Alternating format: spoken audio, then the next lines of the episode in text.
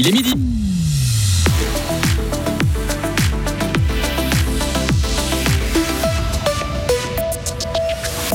Crémeau dans le rouge, l'entreprise villaroise a perdu 21 millions de francs l'année passée. Ils sont fatigués, épuisés, ils n'en peuvent plus. Les médecins assistants travaillent plus de 50 heures par semaine, c'est illégal.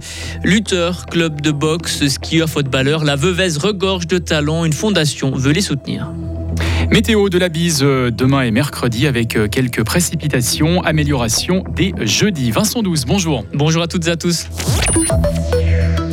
La faute à l'inflation. Crémeau affiche un déficit extraordinaire de plus de 21 millions de francs pour l'année passée. Déjà dans les chiffres rouges en 2021, avec une perte de près de 3 millions. L'entreprise de produits laitiers a dû faire face à une situation compliquée l'année passée. Plusieurs facteurs négatifs ont touché Crémeau, des éléments où le groupe n'a que peu d'influence. Sarah Camporini. Oui, il y a d'abord la forte hausse du prix du lait, conséquence de la diminution de la production au niveau national et d'une demande en hausse sur les marchés nationaux et internationaux, de quoi générer un surcoût de plus de 20 millions de francs. Et puis il y a aussi l'augmentation conséquente des prix de l'énergie, des emballages et des produits de nettoyage dû à l'inflation. Et là, ce sont 7 millions de francs de surcoût que Crémeau doit absorber. Et comme si tout ça ne suffisait pas, l'entreprise a aussi été victime d'une cyberattaque l'année passée. Oui, une cyberattaque dont les dommages directs, comme les heures sup nécessaires à remettre les différents systèmes informatiques en route, ont certes été prises en charge par les assurances, mais l'incident a tout de même coûté quelques millions de francs en perte d'efficacité et de productivité. Crémeau assure toutefois avoir les reins solides, à savoir des fonds propres suffisants pour franchir ce cap difficile et continuer d'investir. Merci Sarah. Et justement au sujet des investissements, Crémeau a démarré son programme CAP 2027 en début d'année. Objectif transformer et moderniser l'entreprise, en particulier les installations de production. Le site de Luçon va lui fermer ses portes à la fin du mois. Sa fermeture était d'abord prévue euh, pour le mois de novembre. Ils n'en peuvent plus. C'est ce qu'affirme un médecins assistants sur deux. L'association suisse des médecins assistants, l'ASMAC, a dévoilé ce matin ses résultats d'un sondage. Les médecins assistants travaillent en moyenne 56 heures par semaine. C'est plus que ce qu'autorise la loi sur le travail. Il y aurait pourtant de quoi soulager ces médecins qui sont encore en formation en les déchargeant notamment des tâches administratives. Écoutez le chef de clinique aux urgences des HUG, Arnaud Petreman. On se bat depuis des années. Hein. Ce sondage le montre euh, au fil du temps que la situation s'améliore pas. Je pense qu'un des problèmes vient entre autres de la bureaucratie, c'est qu'il y a une charge de travail administrative de plus en plus élevée des médecins assistants et des chefs de clinique, qui est fondamentale. Il y en a besoin, disons, par exemple, de remplir correctement un dossier, etc. Après, la question est-ce que physiquement c'est au médecin de le faire ou pas. Je pense qu'il y a des pistes d'amélioration avec peut-être des nouvelles professions. Il y a déjà eu des thèses d'avoir des scribes, des gens formés vraiment à remplir les dossiers ou autres pour essayer de libérer du temps de clinique pour les médecins. Mais je crois que le CHUV aussi a mis en place dans certains services aussi des systèmes de secrétariat et de scribes qui ont l'air de dégager du temps euh, de manière assez nette quand même, parce que le rôle du médecin finalement c'est d'être plus proche du patient. Il y a même une étude qui a été menée par le CHUV qui montrait que le temps dédié au patient par le médecin était en fait très faible par jour. 243 millions de francs. La loterie romande a redistribué cette somme aux associations sociales, sportives et culturelles en 2022. C'est un record. Jamais la loterie romande n'avait redistribué autant d'argent. Dans le canton de Fribourg, ce sont 28 millions de francs qui sont redistribués.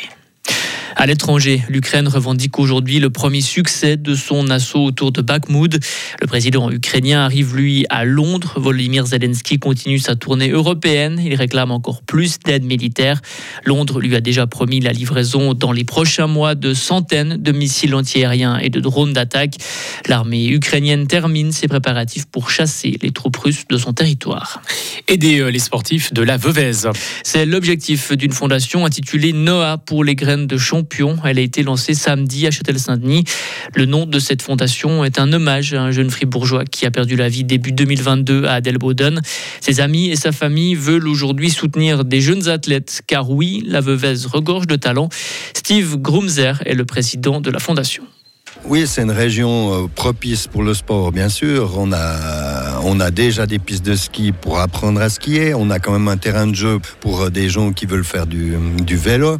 Et puis, on a beaucoup de structures en place, de clubs sportifs qui euh, sont motivés. Les dirigeants sont d'anciens sportifs et eux, ils veulent tirer en avant leurs jeunes.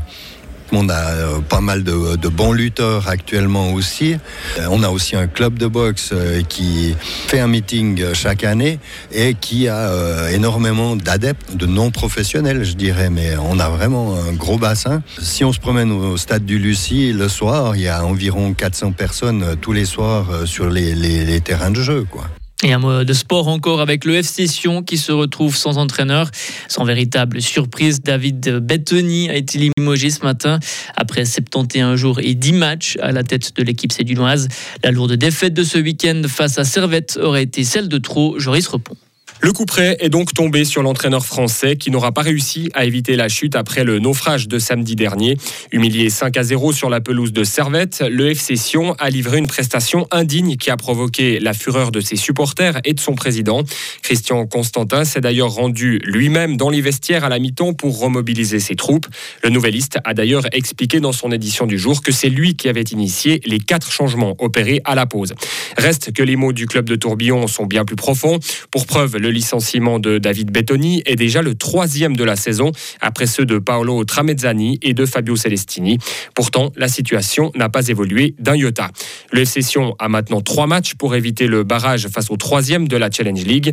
Avec une longueur de retard sur Winterthur, il devra non seulement engranger des points, mais aussi compter sur un faux pas de la formation zurichoise. Et pour l'instant, le successeur de David de Bettoni n'est pas encore connu.